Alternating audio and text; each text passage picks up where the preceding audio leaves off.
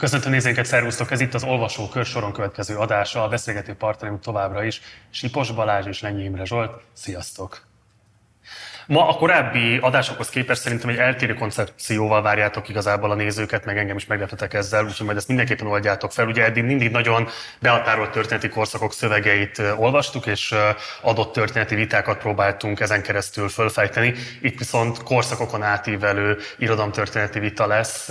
A modernség vita változatait talán lehet így megfogalmazni azt, hogy mégis miről lesz szó a mai nap folyamán. De hát itt Lukács Györgytől van szöveg, Réva Józseftől van szöveg, Király Istvántól van szöveg, és Bagi Zsoltól van szöveg. Azon kívül, hogy így sietnünk kell, mert az évad vége nagyon közel van, milyen más tartalmi szempontok játszottak szerepet abban, hogy ezek a szövegek egymás mellé kerültek, mi oldja föl, vagy mi helyezi egymás mellé ezeket a szerzőket és ezeket a szövegeket? Solt.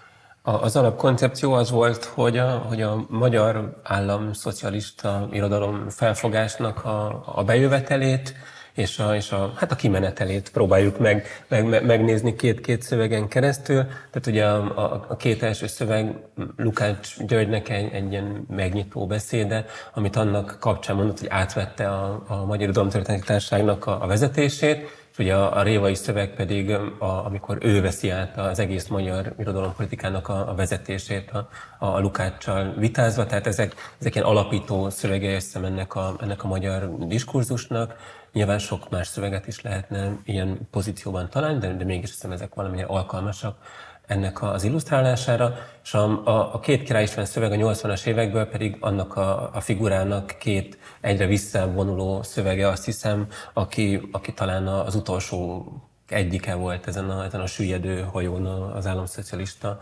irodalom felfogásnak a, a, a magyarországi hajóján. Tehát, hogy szerintem ezen a, ezen a két király szövegen keresztül ezt lehet megnézni, hogy, hogy meddig, meddig hátrált vissza ez a diskurzus, és hogy, hogy próbálta meg még a, az utolsó pillanatban megújítani magát, és igazából Balázs kérésére tettük be a, a, a bagi szöveget, ami, ami erre, a, erre a vitára, vagy erre az emancipációs projektre kívülről, vagy, vagy utólag próbál meg valahogy rá rátekinteni, és a, a folytathatóságáról elmélkedik. Kicsoda Lukács György itt ebben az 1948-as szövegben, és kicsoda Réva József, mi az ő szerepük és funkciójuk?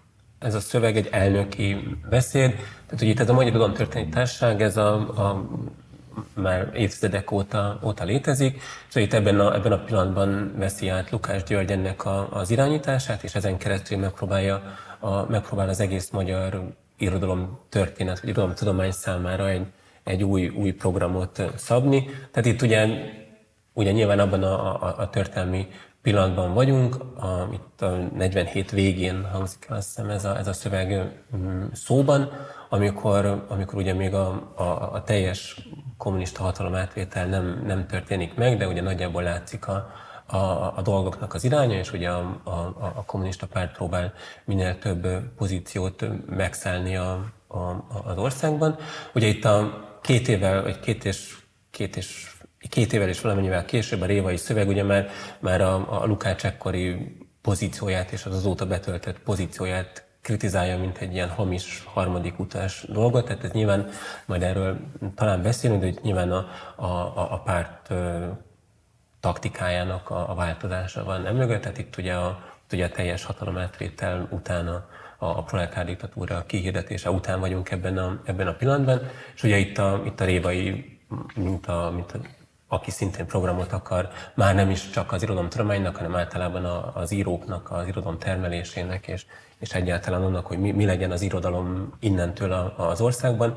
Tehát itt ugye ő a, a, a szovjet mintának a, a meggyökeresztetését mutatja itt követendőnek, és ugye ehhez, ehhez a, a projekthez mm, találja meg Lukás Györgyöt egy, egy, egy bűnbaknak, ugye, aki, aki, aki korábban részt vett a szovjet irodalom kapcsán vitákban, amiben alul maradt, és akkor en, ennek a színrevitelével lehet bemutatni, hogy mi is, mi is lenne itt az új irányvonal innentől az országban. Mi a tartalmi konfliktus Réva és Lukács között? Kérdezem ezt azért is, mert ugye Réva éles kritikát fogalmaz meg Lukács irodalom szemléletével kapcsolatban, miközben Lukács például ilyen um, kijelentésekkel ér, hadd olvasok fel egy rövidebb részletet tőle, tehát hogy az a típusú irodalom felfogás, amit ő propagál a társaság, be akar vonni minden irodalmi kérdések iránt érdeklődő költőt, írót, kritikus, stb.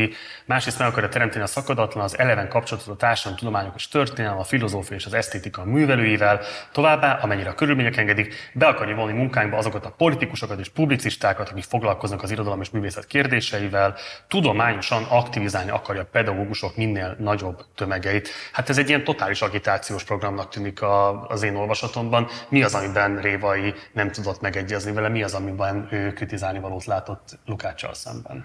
Hát ez maga, maga ennek, a, ennek az egész vitának a kerete az a Lukács vita néven elhír, elhíresült ö, valami, ami tulajdonképpen a koncepciós kirakattereknek a ritualizáltságát is felidézheti a késői olvasóban, még hogyha olyan véres következményekkel nem is jár. És uh, ahogyan a Zsolt mondja, itt ebben a, a, a pártnak a pozíciójának a megváltozása, legalábbis az irodalom történeti visszatekintések szerint az, az kulcsfontosságú, amennyiben az a, ez az all-inclusive, szinte már, már ilyen népfrontos nyitás, amit itt a Lukács meghirdet, az 48-49 után már nem volt, nem volt ennyire nem, nem, nem, nem éppen ez alkotta a pártnak a további horizontját. Azt hiszem, hogy a politikai cselekvés az sokkal szigorúbb szűrést és sokkal szigorúbb irányszabást követelt onnantól fogva. Az, azok a szövegrészek, hogyha én nem tévedek, amiket a, amiket a Révai a Lukástól idéz, a Blum tézisekből valók. Ezt te meg... Innen-onnan, innen, többek között. Többek között, aha. Későbbi szövegekből is. A Blum tézisek az egy 28-as Lukács szöveg volt, ami, ami szintén ezt a, a, akkor a fasizmus elleni harcnak a, a hangsúlyozása jegyében egy népfrontos, népfrontos politikát propagált, és ott hangzik el ez a szektáns ság elleni, a szektánságnak a kritikája Lukásnak a részéről, amit a Révai itt egy, egy, egy, egy, egy ilyen főbűnként hány a Lukácsnak a szemére.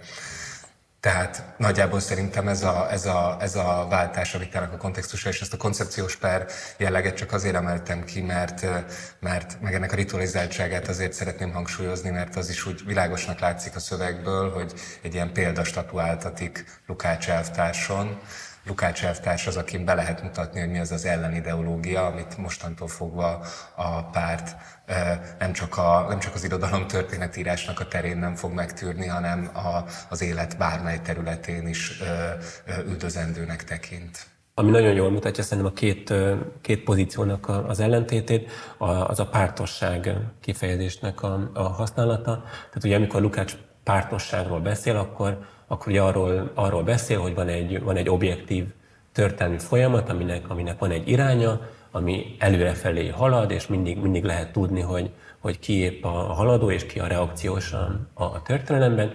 És a pártosság azt jelenti, hogy nem objektíve tekintünk a, a történelemre, hanem mindig a haladásnak a, a pártját fogjuk, tehát hangsúlyozzuk, hogy kik, a, kik az előremutató elemek a történelemnek a, az adott pontján. És ugye ez nem jelenti azt, hogy, és ugye ebből, ebből vonja le azt, tehát hogy ebből következik mondjuk a, ez a realizmus diadala elképzelés, hogy mivel ez objektíve ott van a valóságban ez a haladó folyamat, ezért ezt bárki, bárki megláthatja tulajdonképpen. És ugye ehhez képest a, a révainál a pártosság az azt jelenti, hogy elfogadjuk a, a pártnak az irányítását, a pártnak az útmutatását, a párt gondolkozik helyettünk, tehát hogy pont erről a, a, innen vonul vissza, hogy, hogy ez, ez bárki, bárki számára hozzáférhető lenne a, a történelemnek az igazsága, a pártnak a, a közvetítése nélkül, és ugye ez, ez nyilván egy nagy, nagy különbség a két pozíció között szerintem. Míg a Lukácsnál még arról van szó, hogy a marxista fogalmiság az, ami az úgynevezett valóságot, a maga, a társadalmi történelmi valóságot a maga anyagszerű realitásában képes láthatóvá tenni. Úgy a Révai már egészen egyértelműen és a mából olvasva kimondottan komikus módon, mint egy így a pár, párton átszűrve gondolja a valóságot valóságként megragadhatónak, vagy kifejezhetőnek. Ugye ez a szocialista realizmus nevű hát, axiomatika vagy irodalmi követelményrendszer, ennek is ez az alapparadoxona, hogy mit, mit jelent itt a jelző a realizmus előtt, mi, mi, mi, miben más a szocialista, tehát hogyha létezik realizmus, vagy létezik valóság, akkor az hogyan kaphat egy jelzőt. Ugye ez, ez az alapkérdés, és ez az, amit, amitől a Révainak a párton keresztül reprezentált, vagy pártosan megjelenített valóságfogalma is egy kicsit ilyen nevetségesen hat.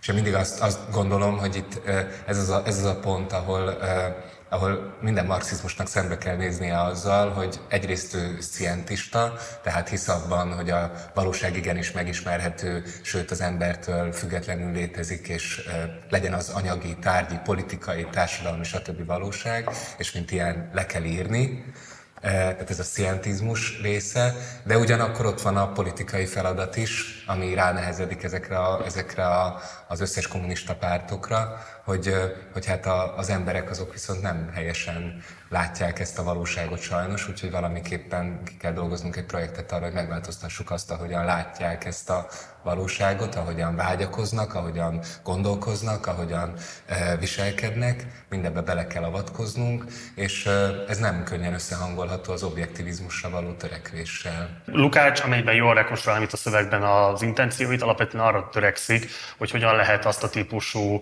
e, presszocialista irodalmi hagyományt valamilyen módon kontinuitásba állítani azokkal az új típusú irodalmi elvekkel, amelyeket a párt és az új korszak próbál valamilyen módon kijelölni. Ugye ilyen dolgokat mond például hogy az egész magyar irodalom történet gyökeres revíziója nem jelenti, nem jelentheti minden eddigi kutatáson más elvetését, máshol arról ír, hogy a másik kérdés az eddigi haladás fogalmak bírálata, miért csak az lehet, hogyan és miben látja a magyar visszamaradottságot, hogyan akarnak változtatni rajta, felmerül Petőfi, Adi és József Attila központi hely, akik a magyar visszamaradottságot társadalmi gyökereiknek a forradalmi kipusztításával akarták megszüntetni. Legtöbb íróknál ez a tisztánlátás hiányzott, tehát próbálja inkorporálni azokat a hagyományokat, amik azt gondolja, hogy hasznosak lehetnek az ő legitimációjához. Miben különbözik Lukács mégis Révaitól? Tehát mi az, amiben alapvetően, ha nem a hatalompolitikai vetélkedést nézzük, mást állítanak és mást tartanak kívánatosnak? Szerintem a konstrukcióhoz való hozzáállás az, ami nagyon ö, ö, megváltozik kettőjük között.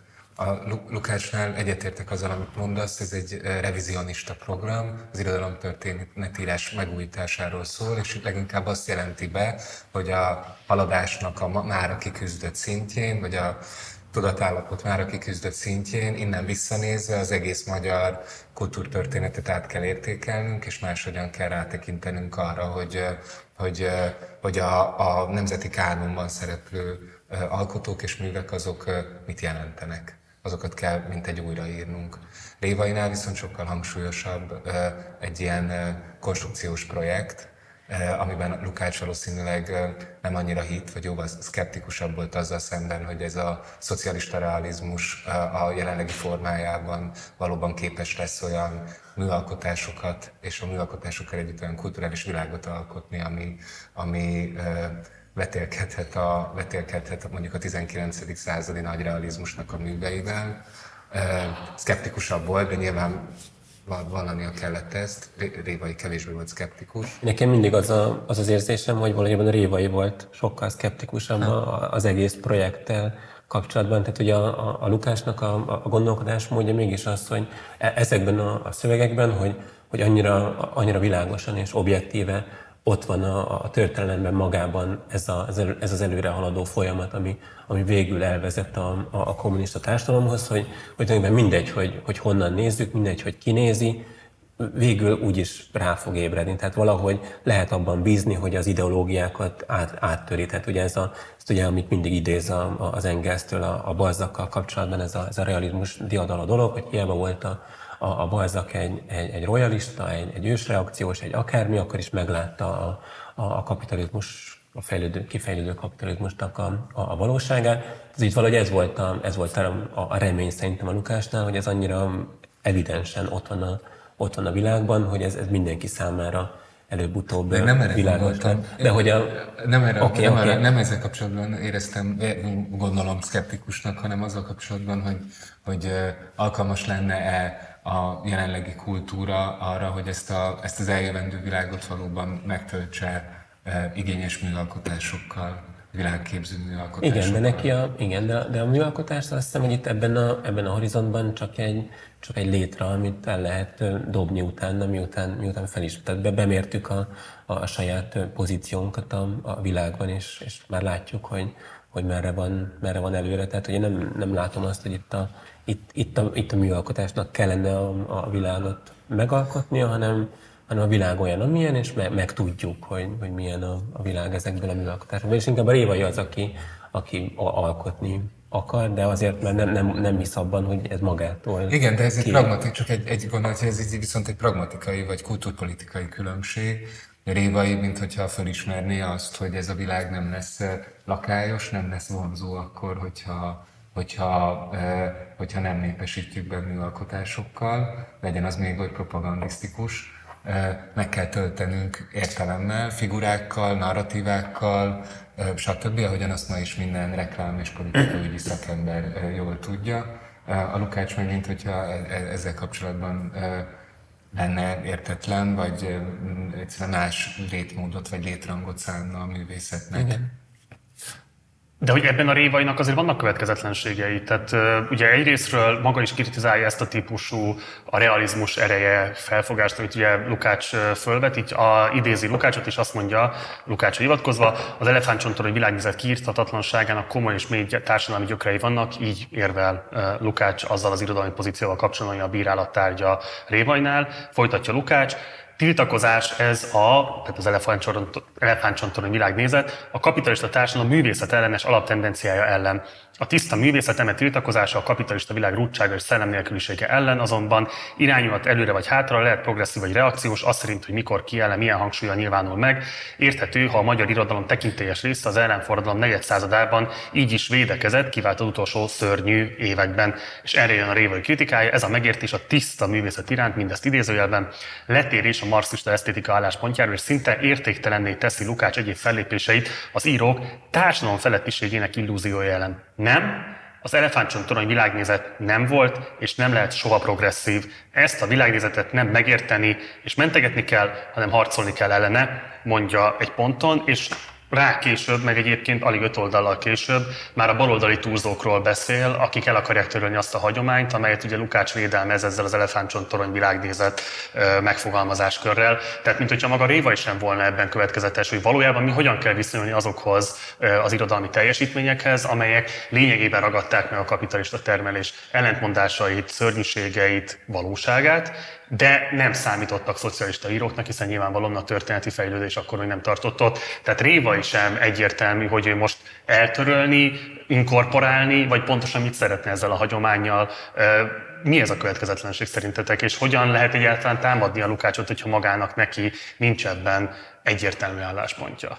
A vége felé arról beszél, hogy, hogy technikát, tehát írás technikát, tehát ilyen, ilyen, ilyen konkrét dolgokat el lehet tanulni, mert mert hogy mégis azt a, azt a nagy magyar íróktól lehet megtanulni, hogy hogyan kell a nyelvet, mint, mint eszközt használni. Tehát itt, itt ugye amikor azt mondja, hogy, hogy tartalmában szocialista, formájában nemzeti kultúra, akkor egy nagyjából ennyiről beszél, hogy a, hogy a Szovjetunióból megtanult sémákat töltsük bele abba, abba a, a tömlőbe, amin, amit a, a magyar íróktól leveszünk, ilyen formakultúra gyanán. De hogy, tehát, hogy itt, hát én értelemben tényleg ő a, ő a Lárpó Lámra azt mondja, hogy, hogy le lehet venni a, a formát a, e, ezekről a, a, a művekről. Oda tesszük, hogy ez is van, megtanuljuk belőle a, az írásművészetet, és, és itt a kimenet azt hiszem a, a, a fontosabb, hogy, hogy most mit produkálunk ennek a, a, az egésznek a nyomán. Akkor másképp kérdezem, hogy nekem nem világos az, hogy a Révainak mi volt a koncepciója, hogyan néznek ideálisan az irodalmi termelés, mert ugye egyrésztről arról beszél, hogy a népnek kell kvázi megrendelővé válnia, kereslet, kínálat, szabad piac, vagy nem tudom micsoda, és ugye ennek a népi mindjárt látom azt, de ugye ennek a népi uh, igénynek a megfogalmazója, a közvetítője hogy konkrétan ugye a párt, amely ezt ki tudja fejezni. De közben meg később már arról ír, hogy a baloldali túlzóknak azt kell megérteni, hogy új szocialista irodalmat adminisztratív jelentszabályokkal teremteni nem lehet, hogy nevelni és nevelődni kell. Tehát mi a pártnak a funkciója? Értem, hogy a szocializáció, értem, hogy a nevelés, értem, hogy a nevelődés, de közben, hogyha az adminisztratív szabályok mégsem alkalmasak erre, akkor itt van egyfajta ellentmondás. Az biztos. az biztos, hogy a, a, egy szintén nagyon mulatságos bekezdésben a vége felé azt mondja, hogy természetesen nem akarjuk megmondani, hogy milyen témát és milyen főhősökkel, de azért jó lenne, hogyha munkás férfiaknak a felemelkedés történetét beszélnék el az írók.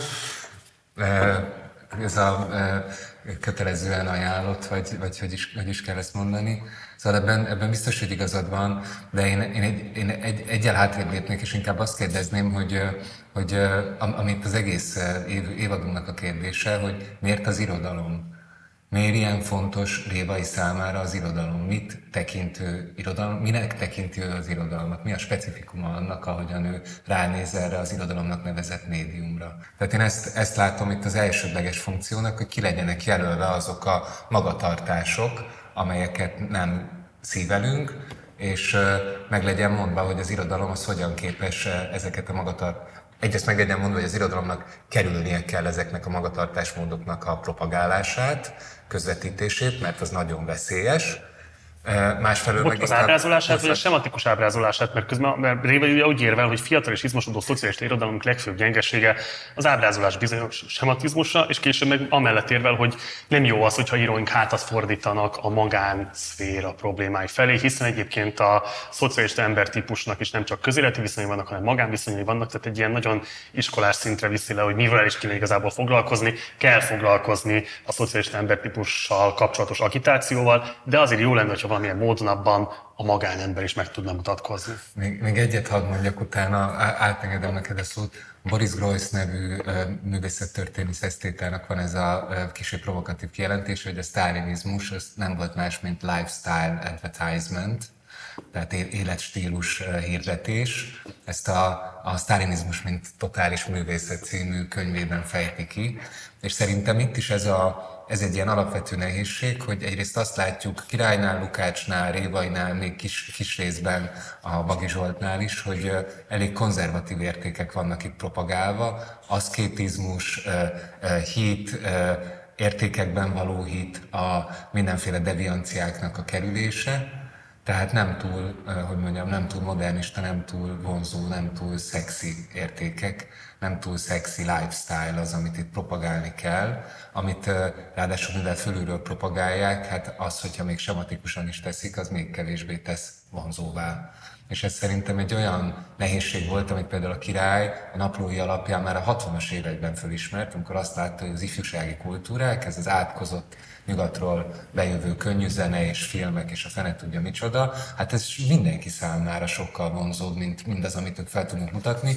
Egy német kultúrtörténész jut még az eszembe, aki, egy Téveleit nevű német kultúrtörténész, aki meg azt mondta effektíve, hogy a nácikat nem a szövetségesek győzték le, hanem Elvis Presley és a könyvi kultúra vagy popkultúra, azzal, hogy egyszerűen onnantól kezdve, hogy ez az egész ügy az 50-es, 60-as évektől elterjedt globálisan, mindazok a magatartás minták, amikre akár a nácizmus is épített, meg azok a gondolatalagzatok, azok nevetségesé váltak.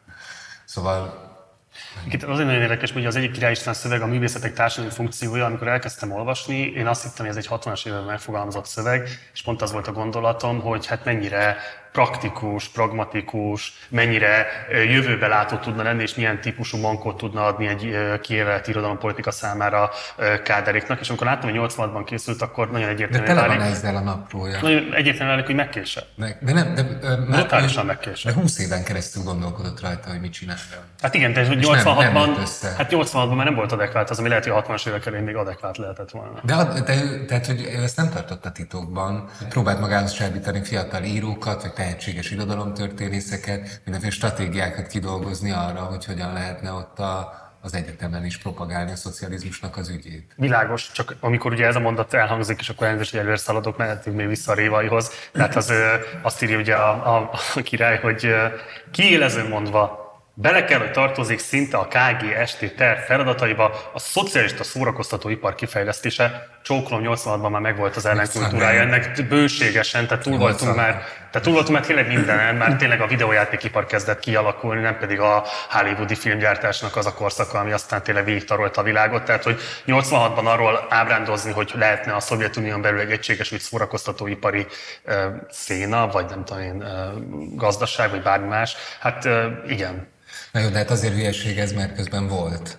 hogy az 50-es, 60-as években ez létezett, tehát bár nem hülyeség ebben a formában, csak hát azért mégis voltak olyan tömegtermékei, akár a szociál, szociál irodalomnak is, vagy a filmnek. Hát a szállnak meg ilyenek, de, de az is a tömegkultúra, vagy az pont, hogy nem a tömegkultúrának, hanem a, nem csak az elitkultúrának. Nem, nem, hát az, a, mindazok a, nem tudom, az olyan, nem ismerem jól ezt a hagyományt, György Péternek a könyveiből ismerem valamelyest, azok az operettek, musicalek és zenés táncos vígjátékok, és nem tudom, a Tanú című filmig bezárólag, amit milliók néztek, és rengeteg olyan film is van, ami végigvándorolt az egész KGST-n, és mindenütt meg, megnézték a megfelelő milliók, csak hát persze nem, nem olyan jellegű, nem, nem városi fiatalok szubkultúrájához igazodó ellenkultúra volt, hanem ennél sokkal hagyományosabb, konzervatívabb, sematikusabb értékeket propagáló valami.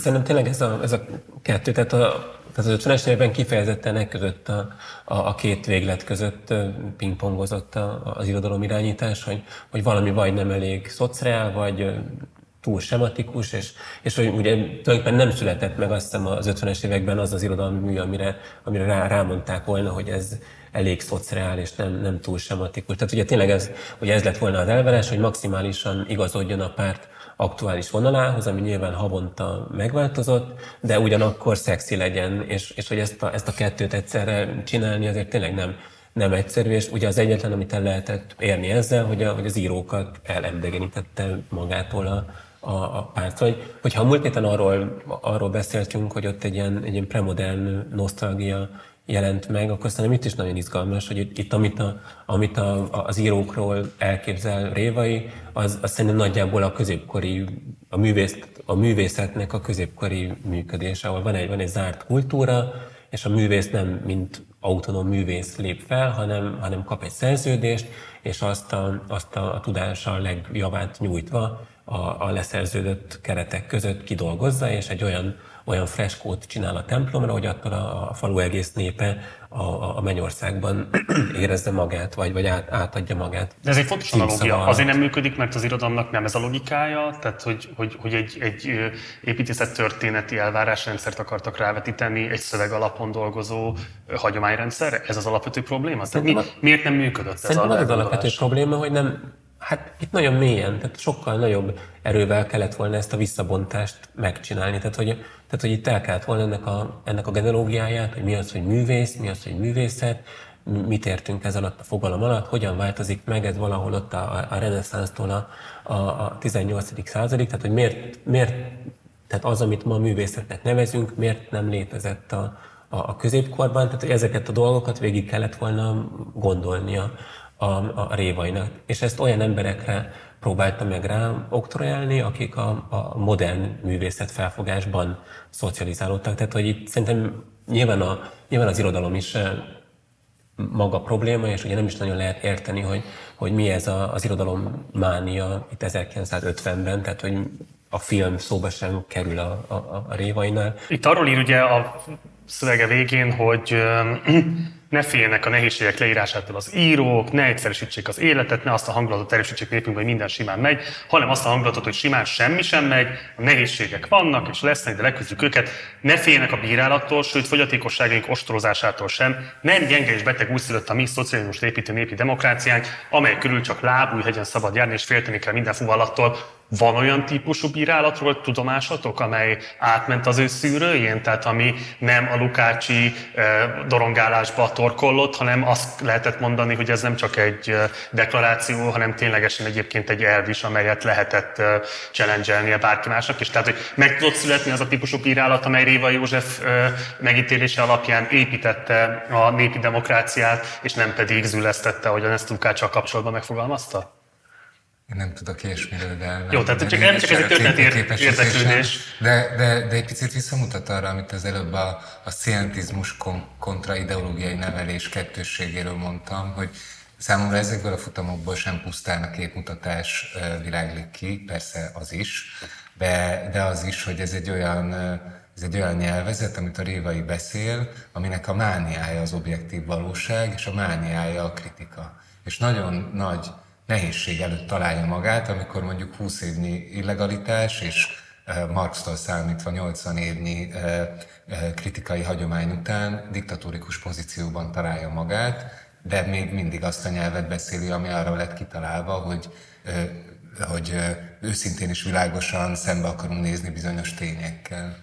És ezek a reflexek, ezek nem pusztán reflexek, hanem, hanem gondol, gondolkodásukat Révai mellett még sok tízezer kommunistának a gondolkodását mélyen meghatározó axiómák, amik arra is, arra is kiterjednek, hogy nyilván mindenütt vannak képmutatók, de, de, de azért valószínűleg attól olyan tragikus ez az egész történet, hogy ezek önmagukat nagyon őszintén aszkétikus forradalmároknak megélő emberek voltak, akik a keserű, kemény igazságokat kutatják és várják el maguktól is, meg a többiektől is. Azt hiszem, hogy azért nagyon nehéz olvasni ezt a szöveget, ez a, ez a Fehér Ferencnek a, a, az ítélete a Révairól a 60-as évekből, hogy ugye sose lehet tudni, hogy hol, hol járunk a, a, az időben, hogy, hogy itt még, még harcolunk a, a, a kommunista társadalomért, vagy már a forradalommal létrejött a kommunista társadalom, és, és enne, ezt, kell, ezt kell karbantartanunk, hogy itt mindenki hirtelen átalakult, szocialista embertípussá, vagy majd még csak most fogjuk kinevelni őket. Ugye ezek, én, én ehhez kötöm ezeket a, a furcsa megfogalmazásokat, hogy, hogy nevelni kell, de ugyanakkor nem kell rendszabályozni, mert úgy is tudja mindenki magától, de azért a párt majd megmondja, hogy, hogy mit szabad, hogy itt egy iszony, iszonyú skizofrénia van ezzel kapcsolatban, hogy, hogy, hogy mi is ez a, ez a, ez a közeg, és, és hogy ebben szerintem benne van az, hogy, hogy, hogy, hogy, hogy itt a sikert mutatni kell kifelé is, hogy, hogy itt a forradalmasítás halad a, a, a maga útján. Amikor a Révai arról beszél, hogy, hogy itt nem is csak az van, hogy a párta megrendelő, hanem még szinte valami kollektivista művészetnek a képe is felsejlik előtte, ahol, ahogyan a híres Walter Benjamin eszé mondja, az, az alkotó, mint termelőben mondja, hogy itt tulajdonképpen egy olyan művészet is lehetséges lenne, ahol maga a művész, mint privilégium eltűnik, és mindenki, aki leendő olvasó lesz, az valamiképpen így beleszól,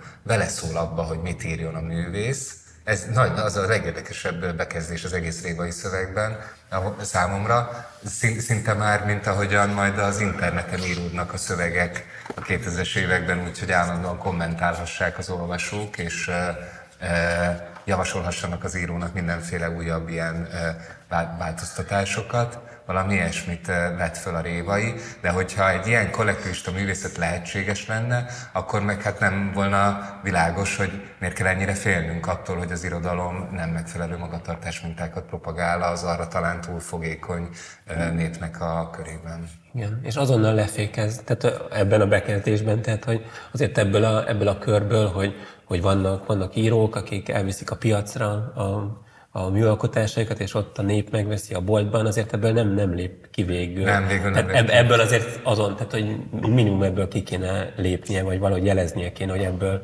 ebből hogy fog kilépnie, hogy ezt a burzsóá elválasztottságot a néptől orvosolja, de hogy erre nincs, nincs ötlet. És akkor ebből marad, ami az Eszterházi termelési regény végén van, hogy írd meg kedves olvasó, hogy mi, miről olvasnál még. Igen, szóval kb. ennyi, ennyi marad ebből a, ebből a felvetésből. Csak az előbb felúsztad a szemöldöködet nagyon, amikor a piaci analógiákat hoztam, és ez pont ennél a szövegnél jött elő, úgyhogy csak azért Ennyi. olvasnám föl, mert szerintem érdekes lenne, meg tehát kíváncsi vagyok rá igazából, hogy mitől nem áll erre a piaci analógia. Ugye úgy fogalmaz konkrétan Révai, az épülő és felépült szocializmus társadalomban a nép már nem csak kész irodalmi műveket akar vásárolni, bocsánat a kifejezésért, konfekcionált irodalmat, hanem az alkotás munkájába magába avatkozik bele, megmondja mit és milyen akar, az írókat arra igyekszik rávenni, hogy műveiket mérték után készítsék, a nép testére szabják.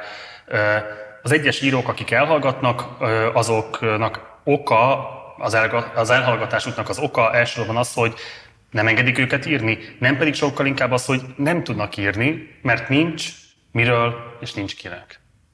Nincs rá kereslet. De az eleje az nem ez, miért ugrod át ezt a mondatot? Azt megírom át, hozzátettem hozzá nem, ezt, nem, nem, nem, miért ugrod át? Hát, amit az előbb olvastál. Hát ott most olvastad föl, hogy a közepén, a bekezdés közepén. A drótorángatást? Nem, hanem hogy beleszól. Olvast fel még egyszer megmondja mit és milyen akart, az írókat arra igyekszik rávenni, műveiket mérték után készítsék, a nép testére szabják. Igen. Hát én e, e, ezt mondom, hogy ez a, nyilván nincs ez végig gondolva, hogy hogyan néznek ki egy kollektivista művészet, ahogy a, ahogy a Zsolt mondja, nem, nincs erre, nincs erre Révainak ötlete igazán, talán maga is megrettenne tőle, de hogy az alkotásnak a folyamatában valóban föntartják, elefántcsontoronyban tartják benne a művészt. Lukács is és Révai is, abban az értelemben, hogy egy hogy az, hogy az író az mégis egy ilyen lehatárolt entitás marad, akivel szemben elvárásokat lehet megfogalmazni, és akinek esetleg az olvasók beleeshetnek a válla fölött, hogy mi készül, és vagy így javasolhatják, hogy hát itt az én testem ilyenre gyárts. Ahogyan mondjuk lehet tudni azt, és az már egy, szerintem egy nagy e, e, lépés volt, hogy a Déri a feleletnek a megírásakor tényleg elment gyárakba interjúzni emberekkel, hogy az ő életüket írja meg a, a regényében, az ő életüket sűrítse össze a Lukásnak a kifejezésével fikciós sorsokká. 17-19 gyári munkásnak az élettörténetéből van összerakva az, amit a feleletben olvashatunk, vagy ahogyan később majd a dokumentarista filmezésben is egy alapelvárás lesz, hogy hát azt mutassuk az embereknek, ahogyan ők élnek Emögött van ez a fura, fura feltételezés, hogy mindenki azt szeretné látni, ahogyan él, aminél csak az ellentéte furább. Mindegy. Tehát, hogy, hogy valamiféle igény megképződik azt illetően, hogy, hogy ne, ne, a, ne a saját lelkét írja ez a, ez a művész, hanem legyen aktív párbeszédben a befogadókkal, és egy kicsit így meginog meginog ez a, ez a strikt elválasztás író és olvasó között, de annyira azért nem tud valóban meginogni, hogy, hogy mondjuk az irodalmat egy kollektív művészetként gondolja el Révai, de hát ez nem szégyen, mert szerintem hát nem, még a, nem tudom, a nemzetközi marxizmus elmúlt 80 évében sem, sem sikerült ezzel kapcsolatban egy igazán átütő erejű gondolatot kialakítani, hogy hogyan néznek egy kollektivista irodalom a termelő felől. De mondjuk ebből a kiinduló pontból, hogy az író legyen katona, kifejezetten nehéz. Hát ebből nehéz. Igen, igen, ebből nehéz. Azt még elmagyarázzátok, hogy a Réva és a királyszöveg között eltelik közel 40 év. És amit lehet érteni, hogy 48-49-ben Révai miért él olyan típusú egyneműsítésekkel, sematikus megfogalmazásokkal, bizonyos irodalmi hagyományokkal szemben. Ahhoz képest 86-ban nem látszik, hogy mi lehetne az a politikai kényszer, amit mondjuk Király István olyan típusú leegyszerűsítésekre viszi, amelyeket egyébként a pont a naplóját, amit te is említettél, lehet ismerni. Hát azért az ő ízlése ennél sokkal cizelláltabb, de amikor mondjuk arról ír, hogy ma már nem kétséges az, hogy az olyan jellegzetes lárpurlár művészek, mint például Malármé, Rilke, vagy Magyar Kosztolányi, vagy Vörös Sándor értéket jelentenek, ugyanakkor ez a típusú kísérletező irodalom, vagy kísérletező művészi munka a kísérletezést abszolút, abszolutizálni vágyó e, irodalmi megközelítés azért súlyos korlátokat vet föl, és hát egyfajta kritikát is megfogalmaz ezekkel a, az írókkal szemben. Az ő pozíciója nagyon más, mint a Révai, mert ő nem egy nem egy diktatórikus pozícióba került kultúrpolitikus, hanem elsősorban egy egyetemi tanár vagy tanszékvezető, aki, aki viszont látja azt, hogy, a, hogy azt detektálja, hogy a szakmája került válságba nem arról, ő nem, nem már itt nincs, nincs egy szó politikai projektumról, hogy ez az egész harcias marxista kultúrpolitika is vissza van szeridítve egy ilyen humanista marxizmussá, ahogyan ő fogalmaz, ahol már tulajdonképpen nem is a kommunista társadalomnak az építése, hanem egy ilyen univerzális humanizmus és jóság és megértés és konszenzus uh, elérése az egész emberiségnek a célja. Már hidegháborús logika sincsen semmi, hát a legkonzervatívabb értékőző valami rejlik itt az egész királyi diskurzusnak a, a mélyén.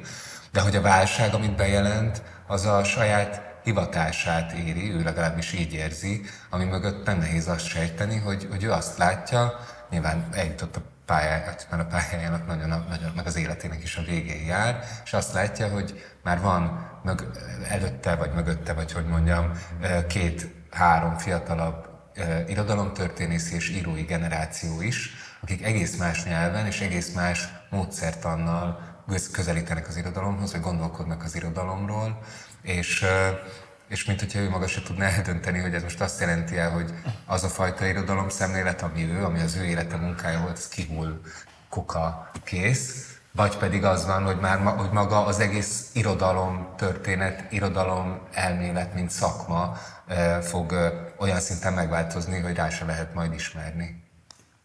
Ezek, bocs, bocs, bocs, csak hadd olvasom föl. Tehát azt mondja, hogy nem maga a kísérletező művészi munka, hanem az azt abszolutizálni vágyó, egyedüli megoldásnak hirdető és minden más művészeti utat megbélyegző elméleti kizárólagosság jelent csak problémát. A művészet nem esztétikai funkcióinak tagadása. Tehát én nem nagyon látom, hogy hol tagadná ezeket a típusú funkciókat, akár Kosztolányi, akár Vörös. De nem ezt mondja. Itt most egy, egy ilyen diktatórikus irodalomszemlélet ellen emel szót.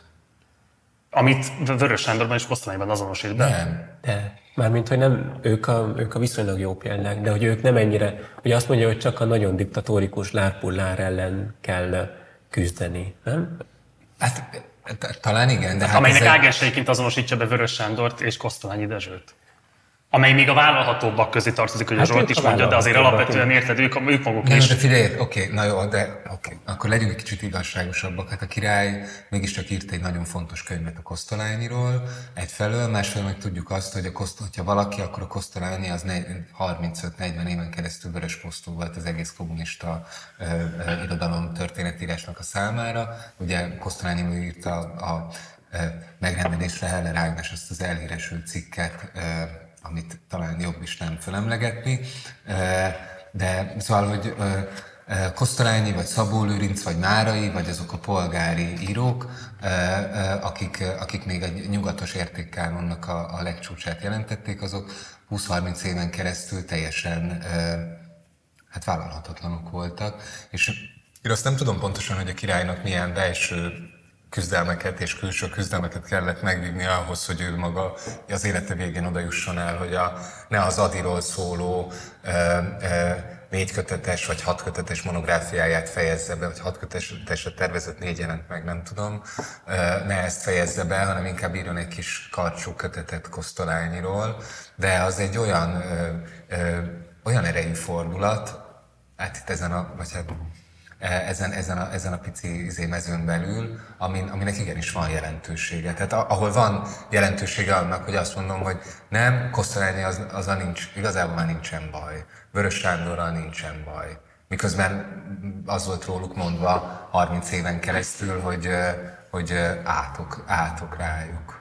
De hogy szerintem pont ez a, ez a kettőség a, a fontos, hogy azért ezt a 30 év átkot nem, tehát hogy attól azért óckodik a, a, a szöveg, meg általában a király, hogy azt mondja, hogy átok erre az időszakra, amikor átkot mondtunk őket, igen. őket hanem, hanem úgy, úgy próbál meg visszavonulni, hogy mégis ezt a kontinuitást valahogy fenn lehessen tartani. Tehát hogy azért, azért nagyon inkonzekvens szerintem valóban a, a szöveg, hogy itt a, a maga a fogalom használat az két brosúrával visszább, mint amit, mint amit megpróbál kifejezni vele, hogy, hogy azért ne, ne tűnjön úgy, hogy, hogy mindenki tévúton járt, aki, aki az átkot szórt a Kosztolányira, mert az egy, az egy méltányolható nézőpont volt, csak most, hogy fel, felfedeztük, hogy nem eszik olyan forrónak kását, most már tulajdonképpen a, a, a Kosztolányi is belefér. A, a bekezdés végét csak ehhez hadd mondjak még, hogy itt szerintem nem is annyira az irodalomról van szó, hanem tényleg az irodalom elméletről, amit, amit mondtál, hogy, hogy itt tényleg itt már az ellen a típusú ilyen antimarxista irodalmelmélet ellen beszél, ami,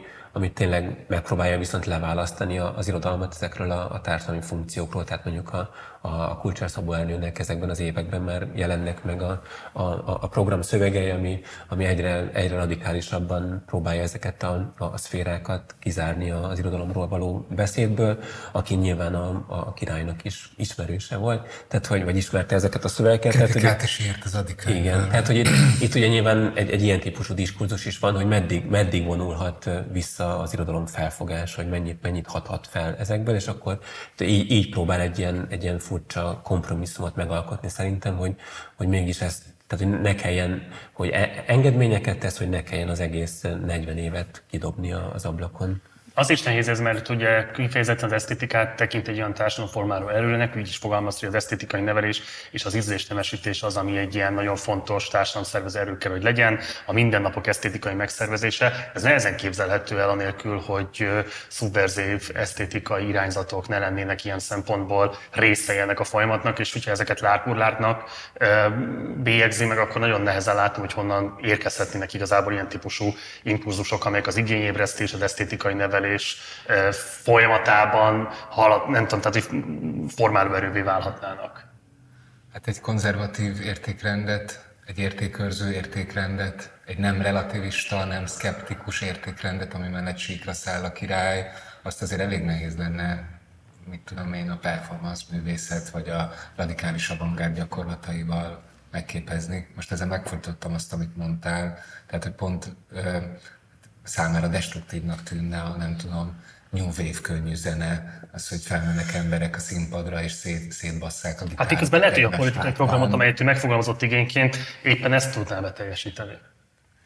Hát ezt soha nem tudjuk meg. Igen, de, de neki a kirakat rendezés jut eszébe. A kirakat rendezés, meg, a, meg az árucsomagolás esztétizálása. Mondtam, hogy milyen jó ezt is felfedezni Révaiban legalább csiráját annak, hogy hát így felderengedett, hogy jé, hát akkor lehetne egy ilyen kollektivista irodalomról gondolkodni, hogy ez a királynál oda, oda süllyed vissza, hogy azt mondja, hogy hát akkor így eh, úgy néz neki egy ilyen kollektív művészet, ami hát mégis így a burzsóá individualizmus ellen eh, vagy azzal ellentétben így bevonja a nézőt, vagy így oldja a befogadó és alkotó közötti elválasztást, vagy az úgy néz neki, hogy akkor együtt így a nem tudom, bevásárlóközpontokban énekelnek az emberek, miközben vásárolnak dolgokat. De nem mondja ezt, csak hogy koncert van. Nem, mond, koncert nem, van. nem énekelnek szerintem a befogadók ebben ja. a szenárióban. Csodálatos lenne, abszolút komplet Ha legalább énekelnének, igen. Szóval szerintem azért nagyon, igen, tehát ami, ami nagyon látszik ebben a szövegben, hogy mi a, mi a tengelye, azt, hogy az MSZNP maradjon a, a, a, dolgok irányítója, tehát ez a, ez a KGST szórakoztatóipar is, tehát hogy ne, nehogy véletlenül ki, kicsúszson az irányítás, és akkor ugye minden mást lehet forgatni e körül a, a tengely körül, tehát nyilván ez, nyilván ez az, az egész etatista horizont nyilván nagyon, nagyon máshol vezeti a gondolatmenetet, hogyha, hogyha ez, a, ez a kiinduló pontja, hogy, hogy inkább az egészet rendezzük át, csak mi maradjunk a, a közepén az egésznek. Hát pedig ez a szöveg élesen bizonyítja nem csak azt, hogy nem képes az idők szavát formálni, hanem meg sem hallani, vagy érzékelni azt, hogy hol zajlik.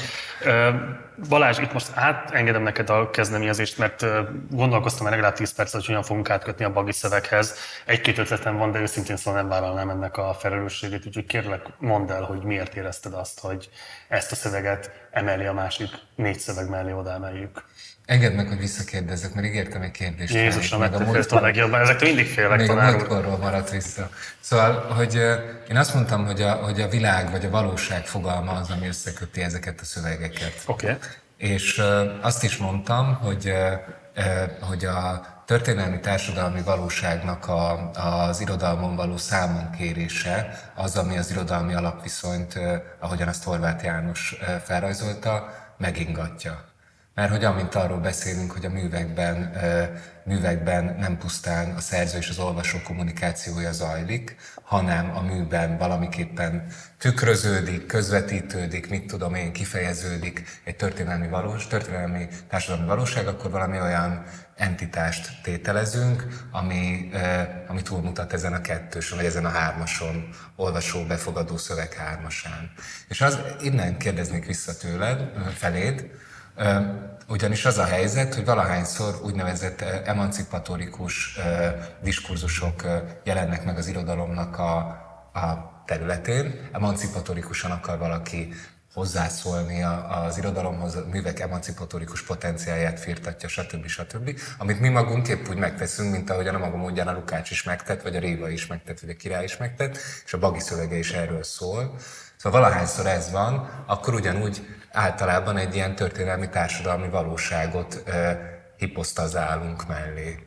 És azért kérdezek feléd vissza, mert pont, pont emiatt, vagy pont ezen keveredtünk kisebb vitába a német László, és ott még a Babics kapcsán, amikor azt mondtad, hogy, hogy de hogyan védhet a Babics egy ennyire univerzális igazságfogalmat, anélkül, hogy figyelembe venni azokat a társadalmi történelmi folyamatokat, meghatározottságokat, amelyet tetetem.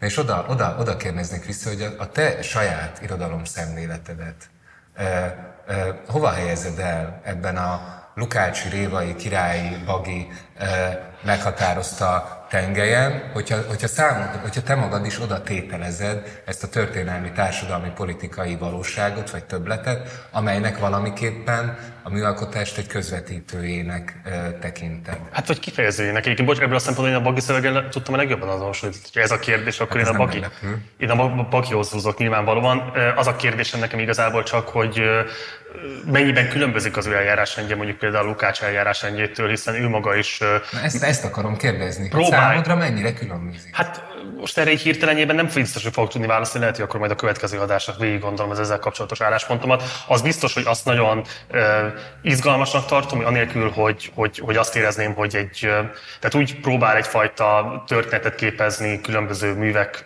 bemutatásán keresztül, bemutatni, hogyha én jól érzékelem azt, hogy mi mellett érve, itt igazából, ha jól értem, az zajlik le, hogy hogyan lehet beszélni emancipatórikus vagy, vagy, vagy, vagy a modernitás programját visszaidéző irodalmi művekről a posztmodern után, és hogy az egész posztmodern korszak, ez, ennek a kritikáját hogyan lehet elvégezni olyan műveken keresztül, amelyek nem biztos, hogy egyébként ezt tudatosan fölvállalták, vagy irodalmi programmá emelték, de ő lát bennük egy ilyen típusú vonulatot, és megpróbálja ezt az olvasatot végig vezetni ezeken a különböző szerzőkön és a műveiken keresztül. Nekem ez nagyon izgalmas és szimpatikus. Mondani, hogy ennek a vezérfonala?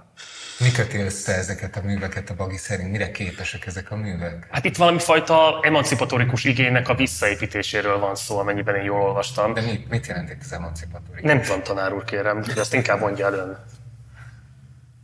Azért javasoltam a valóság vagy a világ fogalmának a középpontba állítását, mert ez az, amin, amin az én érzésem szerint a bagi, bagi szöveg sem lép túl. Ez az, ami öröklődik, végig öröklődik mind a négy beszédünkön annak a föltételezése, hogy, hogy igenis létezik valami világ vagy valóság, amelyet, ahogyan te magad is mondtad, ezek a művek médiumként közvetítenek. És Bagi épp úgy nem tematizálja, vagy nem gondolja el a szövegén belül azt, hogy mi is ez a világ, hanem előreadottnak tételezi, hogy van egy világ, és előreadottnak tételezi azt is, hogy a műalkotás az valami fajta viszonyban áll a világgal, és azt is tételezi, hogy, hogy az a helyes, jó, értékes viszony, amely valamiképpen kiméletlenül, kiméletlenül szikáran, józanul, kőkeményen szembenéz ezzel a világgal. Ha megnézed, ez nagyon, nagyon érdekes ebben a bagi szövegben, engem mindig nagyon elbűvöl, hogy azok a szerzők, akiket itt a, a saját 90 utáni magyar irodalmi kánonjának az élére állít, tetejére állít, Nádas, Mészőj, Szóren Endina, van a kisebb részben, vagy fenntartásokkal Eszterházi vagy Krasztanhorkai. Ezek a szerzők általában amiatt érdemelnek megbecsülést a bagi szövegtől, hogy, hogy valamiféle valamiféle autonóm világképzéssel. Karakán, karakán, de nem, nem, nem egyszerűen autonóm világképzés, hanem inkább valami, valami makacs és nem, nem, nem elhajló és nem megrettenő, hanem kimondottan vakmerő módon képesek szembenézni ezzel a bizonyos világgal. Hogy ez a, az őszinteség, vagy ez a, ez a kemény józanság az, ami, és ez, az ilyen jellegű jelzők azok, amiket rendre megkapják a Bagi által preferált szerzők vagy a szövegek. És azt mondom, hogy ennek az az előfeltétele, hogy, hogy azt föltételezze, hogy, hogy igenis létezik egy történelmi társadalmi valóság, amely kívül áll a szövegeken, nevezzük azt mondjuk a modernitás vagy a kapitalizmus képezte világnak, és ez lesz az a, ez lesz az a az a valami csoda, az a közeg, vagy nem is közeg, hanem az a tárgy, amelyet az irodalom médiumának, közegének közvetítenie kell az olvasó felé, és akkor értékes az irodalom, hogyha ezt minél élesebben tudja megtenni. És ez az, ami, ami összeköti, visszaköti nem meglepő módon a Lukácshoz is, a Lukácsi realizmushoz, és én azt hiszem, hogy, hogy ez volt az az elvárás, amit te magad is megfogalmaztál, a múltkor, hogy, hogy hát az a, az a műalkotás érvényes, ami képes egy ilyenfajta viszonyt kialakítani a valósággal. Én csak ezzel a közvetítéssel vitatkoznék, mert szerintem pont az az izgalmas a Bagi szövegében, egyáltalán nem közvetítő funkciót ír le, hanem úgy írja le ezt a világot, amelynek része a kapitalista termelési viszonyoknak a valóságnak, nevezzük bár, mind közönségesen bárhogy is, az irodalom, és konkrétan ugye azt írja, hogy az emancipációs harcot nem csupán a politikában és a gazdasági struktúrában kell megvívni, hanem az ember univerzális tudatában, a kultúrában is. Tehát, hogy ez nem közvetíti ezeket, hanem ugyanúgy része ennek, mint hogy része egy termelési konfliktus része, egy bármilyen típusú, akár osztálykonfliktus, tehát ugye ez szerintem nagyon-nagyon izgalmas, hogy semmiféle közvetítésről nem ír, én szerintem, hanem azt mondja, hogy ez egy nagyon sajátos küzdelem ugyanazokért a célokért, vagy ugyanolyan típusú célokért, mint amiket egyébként lehet látni a termelés, a politika és az egyéb társadalmi szintereken egyaránt. Nyugodtan szólják közben. Oké, okay, nekem csak az, az, azért nehéz ez a, ez a szöveg, bevallom, hogy, hogy nem, nem mindig tudom a, az egyes állításokat viszonyba léptetni egymással, tehát hogy ilyen szempontból nyilván megfelel a, a, a saját céljainak, tehát hogy ez ugye, amit, amit a humanizmus horizontjáról való kilépésnek nevez, tehát hogy ne, ne legyen eleve adott minden, minden logikai viszonya a szöveg darabkái között, tehát ez nagyon izgalmas, hogy ez a, ez a, ez a szöveg is színre viszi ezt a dolgot. De hogy itt ugye, tehát, nekem mindig kérdéses, hogy amikor arról beszél a szöveg, hogy az irodalom modellt alkot, és a, és a tükrözés is modellalkotás, és nem, nem a valóságot tükrözi vissza, hanem csak egy, egy modellt alkot a, a gondolkodás számára, hogy ez pontosan milyen, milyen viszonyban van azzal, amit a Nádas Péterről elmondtam, a, a kőkemény realitásról. Tehát, hogy ott, ott én ott, ott bizonytalanodom el, mert nekem, a, nekem a, a, az első fele szimpatikusabb, a, ez a modellalkotás, vagy a fogalmak termelés, amikor erről beszél, és amikor meg, megérkezünk ehhez a, ehhez a teljesen differenciálatlan realitás fogalomhoz, akkor, akkor érzem úgy, hogy kicsúszik a, a szöveg, a, a, láb, vagy a lábam alul a talaj a szöveghez. De ez a, de ez a modell is. Erről két mondatot csak mondjuk még a Zsolt, bocsáss meg, hogy mit értesz az alatt, hogy definiálatlan, vagy hogy, hogy fogalmaztál, bocsáss meg? A realitás. Hát, hogy nem, nem mondja, tehát, hogy nem, nem, nem, nem tudom pontosan megmondani, tehát, hogy nem kvalifikálja, hogy mit ért realitás alatt, hanem, hanem ezt evidensnek tekinti, hogy a valóság. Hát ezt mondom én is, emellett érvelek én is, hogy ebben a négy szöveg azonos, hogy tör, tételezi, hogy van valóság, legyen ez, kapja a történelmi, vagy a társadalmi, vagy az érzéki, vagy bármilyen jelzőt. És azt gondolom, hogy, hogy ez a modell kifejezés is ebben ebben, ebben gondolkodik, mert a modell az nem tud más lenni, hanem csak valaminek a modellje. Legyen az a gondolkodásnak a modellje, vagy a valóságnak a modellje, de hát a modell per definíció nem arra, arra való, hogy valamit modellezzünk vele.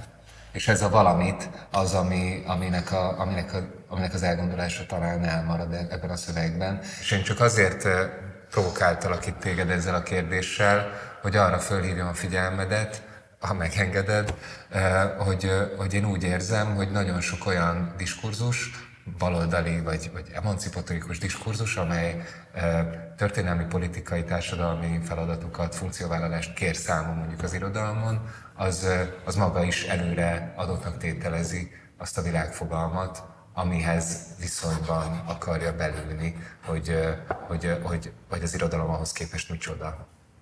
És ez kockázatos. Mert?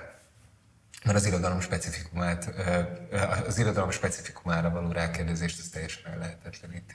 Jó, erről is majd beszélünk akkor egyszer még, mert ez érdekelne hosszabban is. Zárásként egyetlen egy dolgot szeretnék igazából még csak a Bagi szöveggel kapcsolatban felvetni, és lehet, hogy ez elsősorban a Balázshoz szól, de örülnék, hogy tudná hozzá csatlakozni Zsolt, hogy nincs egy olyan típusú méltánytalanság ebben a szövegben, hogy azért alapvetően, amikor a végkövetkeztetésében azt írja le, hogy az emancipatórikus kultúra ágenseinek szándék nem játék a szavakkal, hanem a kulturális közösség emancipációja, akkor azért megnevezik konkrétan Eszterházi Pétert a szöveg közepén, és úgy jutott rá, hogy igazán nehéz lenne Eszterháziról, mint világteremtőről beszélni, számára nyelv minden, a világ semmi nem tudom, hogy ez nem egy túlzottan leegyszerűsítő megfogalmazása, illetve hogy ez a végkövetkeztetés, mint szerint szándékok nem játék a szavakkal, ez nem arra a típusú kritikára játszik rá, hogy hát azért az Eszterházinak a prózáját az alapvetően egy ilyen nyelvjelemény, van is ilyen típusú értéke, de hát ezen túlmenően irodalmi értéke az legalábbis relatívnak mondható. Nem méltánytalan ebben a szempontból a bagi szöveg, van ennek jelentőség, mit gondolsz erről? Amikor azt mondtam, hogy ez a fenomenológiai világfogalom, amivel a Zsolt dolgozik, az szerintem elégtelen, akkor, akkor talán pont arra gondoltam, hogy az nincsen ebben a szövegben legalábbis végig gondolva, hogy, hogy, a, hogy az a bizonyos nyelvjáték az hogyan lehet világteremtő. Hogy ez a furcsa mozgás, ez, ez hogyan ragadható meg, hogy, hogy az irodalom, ami alapvetően hát, minimum definíciója szerint nyelv, vagy valami fajta nyelvi megnyilvánulás, hogy ez a nyelv ez hogyan tud világot alkotni, ha egyszer a világot általában ilyen vizuális, meg auditív metaforákkal szoktuk elgondolni, nem pedig nyelvileg.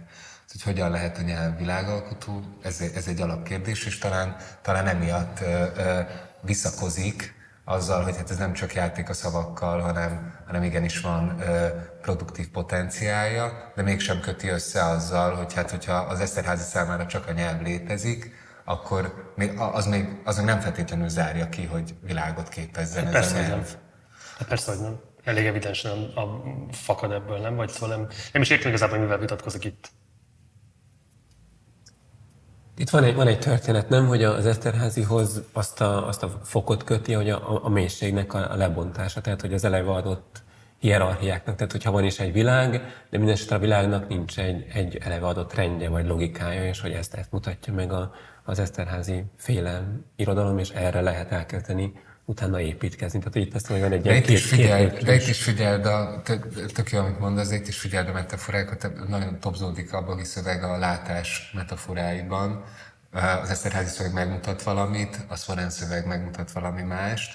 Általában vizualitással van összefüggésbe hozva az, amit ezek láthatóvá tesznek, vagy megnyilván, nem, tehát amit, amit megnyilvánítanak, az mindig valami láthatóvá, tét, láthatóvá tett és talán ez is nehezíti azt, hogy a nyelvtől a világhoz való átmenet át legyen gondolva, mert, az, mert a nyelv az nem látható. Valaki, akit, akit nagyon szeretek, az azt mondta, hogy teljesen értetetlen, hogy a Lukács adásban miért jövök a kvírséggel és ma eszembe jutott ez. Vagy történeti szempontból érthetetlen, vagy pedig ezt általában véve, hogy hát az egy annyira odarángatott szempont, hogy, hogy a Lukásnak milyen mondani valója volt a, a szexuális devianciáról, vagy nem volt, hogy hát... Lehet, hogy a fogalmat nem értetted egyébként az, amit... Értette a fogalmat, értette a fogalmat, csak nem értette, hogy Fogalma rágatását nem értette, mert ugye az történetietlenek számít, de hát a szexuális másságok számonkérése az miért lenne egyébként történetietlen Lukáccsal kapcsolatban? Hát olyan nem történetietlen, hanem inadekvátnak tűnt a számára. De most nem csak ennyit akartam bejelenteni, hanem, hanem bár ez se kevés, hanem, hanem azt megosztani veletek, hogy itt ezt a négy, négy-öt szöveget olvasva azért nagyon sokszor eszembe jutott, hogy ez az egész kritikai diskurzus, ez mennyire iszonyúan konzervatív és heteronormatív. Eh, hogy, eh, eh, és nem, nem csak, tehát, hogy, hogy semmiféle, nem csak nemi deviancia nem szerepel, hanem mindaz, amit femininnek, amit hagyományosan femininnek, vagy hagyományosan infantilisnek. Ez bármi, ami nem heteronormatív.